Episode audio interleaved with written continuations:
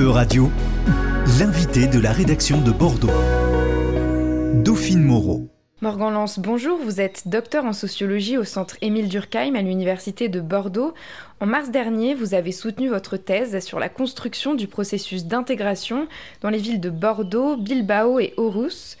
Avec vous, Morgan Lance, nous allons tenter de décortiquer trois façons de penser et de pratiquer l'intégration des étrangers et l'accès à la citoyenneté en Europe, avec les exemples de la France, de l'Espagne et du Danemark, qui sont donc les trois pays que vous avez étudiés. Pourquoi avoir choisi ces cas d'études Déjà, d'un point de vue géographique, euh, c'est intéressant de, comparer ces trois pays car euh, euh, l'Espagne est aux frontières de l'Europe, la France qui est plus dans une situation un peu plus centrale et puis le Danemark qui est plutôt aux confins de l'Europe. Donc déjà, il y avait cette situation géographique qui est intéressante. Ensuite, d'un point de vue euh, euh, historique, ce sont trois pays euh, qui ont une histoire de, l'immigration qui est très divergente. la France est un pays ancien d'immigration, hein, le, plus vieux pays d'immigration d'Europe. Hein. La France aussi a eu un empire colonial très important, ce qui fait qu'il y a une, aussi une, immigration post-coloniale majeure dans ce pays.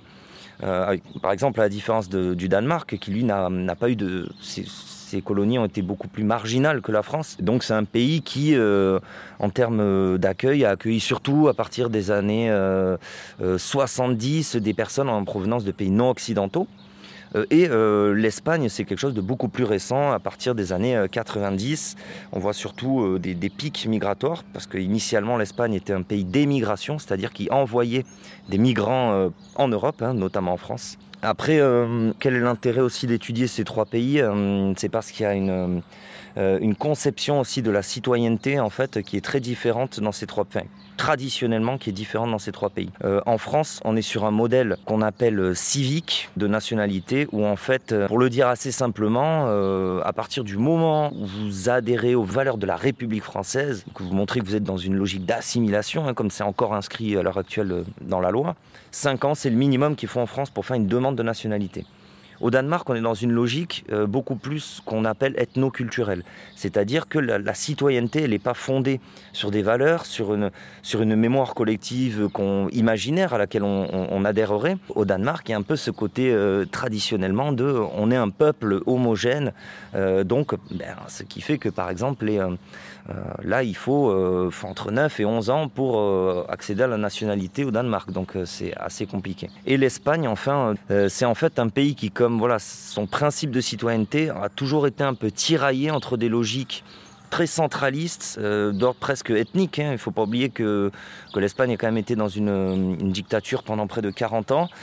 Euh, mais à côté, il y a aussi des tendances républicaines euh, et civiques en Espagne. Et à la fois, il y a aussi une logique de citoyenneté qui est beaucoup plus territoriale, locale, que ce soit avec le cas catalan, basque. Et donc cette citoyenneté, elle est ce que j'appelle hybride, parce que d'un côté, il y a des conditions normales, ordinaires de naturalisation qui sont très strictes en Espagne. Il faut minimum 10 ans euh, sur le territoire pour faire une demande de naturalisation.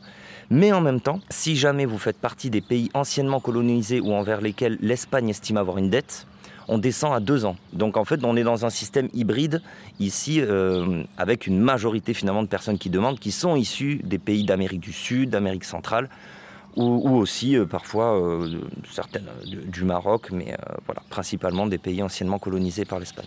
Ces différentes façons de penser l'intégration, j'imagine qu'elles débouchent sur des pratiques d'accueil différentes. oui, au Danemark, une orientation sur des cours d'intégration culturelle. Sur le terrain, il n'y a pas non plus de critique de la part des acteurs associatifs, ou du moins les critiques sont beaucoup plus faibles que dans les deux autres pays.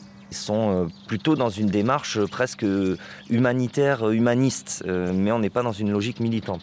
En France, il y a une volonté au niveau associatif de ne pas trop se charger des questions justement d'intégration culturelle. Euh, parce qu'il y a aussi au niveau associatif une peur de passer pour des acteurs assimilationnistes. Et quand même en, France, il y a tout l'héritage colonial. Et concrètement, ce que j'ai vu, c'est sur le terrain, c'est beaucoup d'aide juridique.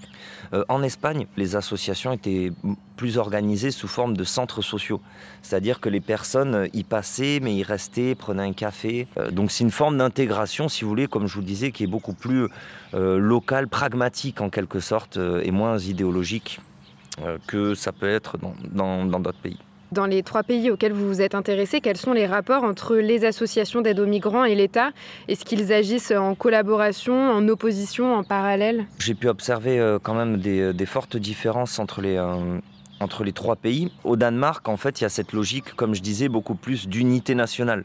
Euh, il y a vraiment une logique de coopération, c'est-à-dire que les associations ne sont pas dans une logique critique d'opposition forcément avec l'État. Les citoyens et les citoyennes danoises euh, ont une grande euh, confiance en leur gouvernement. Et cette confiance, en fait, fait que, euh, alors que finalement, quand même, l'extrême droite a une, influence très importante au Danemark depuis les années 2000, donc il a vraiment orienté les débats euh, avec des politiques migratoires qui sont très restrictives au niveau étatique au Danemark. Donc euh, même si, l'État est dans une orientation très restrictive, euh, les associations ne sont pas forcément dans une logique de contestation, d'opposition permanente, on va dire. Vraiment une logique de collaboration essentiellement avec les autorités publiques locales. En Espagne, ce qui était assez intéressant, c'est qu'en fait le secteur associatif est très uni à Bilbao spécifiquement. Il est très uni dans le sens où en fait euh, les associations collaborent entre elles de manière très régulière parce qu'elles appartiennent toutes euh, à une plateforme euh, des associations de migrants et d'aide aux migrants. Donc c'est une plateforme qui s'appelle Arechiaca pour tous, donc, qui veut dire briser les murs. Donc déjà, on voit la teneur de l'orientation. Et même si les associations travaillent en partenariat avec les autorités publiques, elles n'hésitent pas à aller à la contestation quand c'est nécessaire. C'est-à-dire qu'elles ne sont pas dans une logique de ce sont eux qui nous financent, euh, donc euh, on ne va pas les contester. Euh, comme il y a un secteur associatif uni et assez fort et, très représenté en fait sur le territoire, il y a cette capacité d'être dans un rapport de force en fait permanent entre ce que j'appelais un peu du, partenariat conflictuel. Enfin, en France, on remarque qu'en fait, il y a des associations qui vont être très orientées militance, de vouloir un peu avoir les mains libres par rapport à, à, l'État en quelque sorte, c'est-à-dire de principalement vivre de subventions, mais peut-être éviter des appels à projets ou des euh, marchés publics, c'est-à-dire des contrats avec l'État qui vous imposent d'agir dans un certain sens, euh, afin de, garder une logique militante. Et il y a d'autres types d'associations qui sont beaucoup plus euh, dans une orientation d'action sociale ou dans une orientation vraiment de partenariat avec les autorités publiques, qu'elles soient locales ou nationales, en considérant finalement que ça va être le meilleur moyen d'aider les personnes. Pour résumer, au Danemark, une logique très partenariale et de collaboration, que ce soit dans des associations financées pour faire des politiques publiques ou non. Euh, en Espagne, cette logique très partenariale conflictuelle, ou à la fois dans le partenariat et à la fois dans le conflit. Et en France, on a plutôt deux logiques associatives, mais qui sont plutôt des tendances entre un pôle de l'attestation et un pôle de la contestation. Euh, et donc pour terminer sur une question un peu plus globale, quel impact a euh, l'Union européenne euh, sur ces différents modèles d'accueil des étrangers? Finalement, la politique de l'Union européenne n'aboutit pas non plus à une uniformisation des, des modèles d'accueil ou de non-accueil alors en effet, alors il y a toujours le principe de subsidiarité au niveau des euh, politiques euh, d'intégration, ça signifie concrètement que les pays, plus ou moins, sont libres de définir euh, leur, façon d'accueillir les populations étrangères.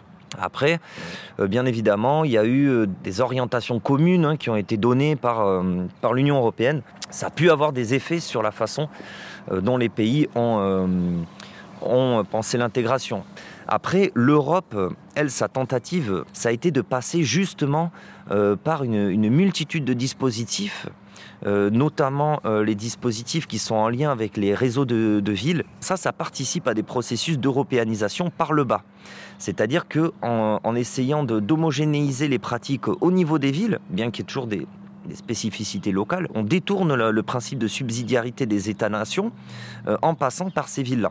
Donc ça, c'est un premier mécanisme qui, participe à une européanisation des pratiques au niveau local, de l'intégration. Euh, et après, il y a un autre mécanisme qui, se retrouve aussi au niveau local, euh, c'est en fait toute la délivrance des, fonds européens. Euh, et donc ça, ce sont des fonds qui sont quand même très importants, qui permettent de financer des associations au niveau local. Donc ce sont des associations qui sont prestataires, donc qui qui sont, doivent en fait mettre en application ce pourquoi elles ont été élues sur le marché public, sur, à l'appel d'offres, je veux dire elles mettent en application finalement des dispositifs européens en tant qu'acteurs associatifs par le bas.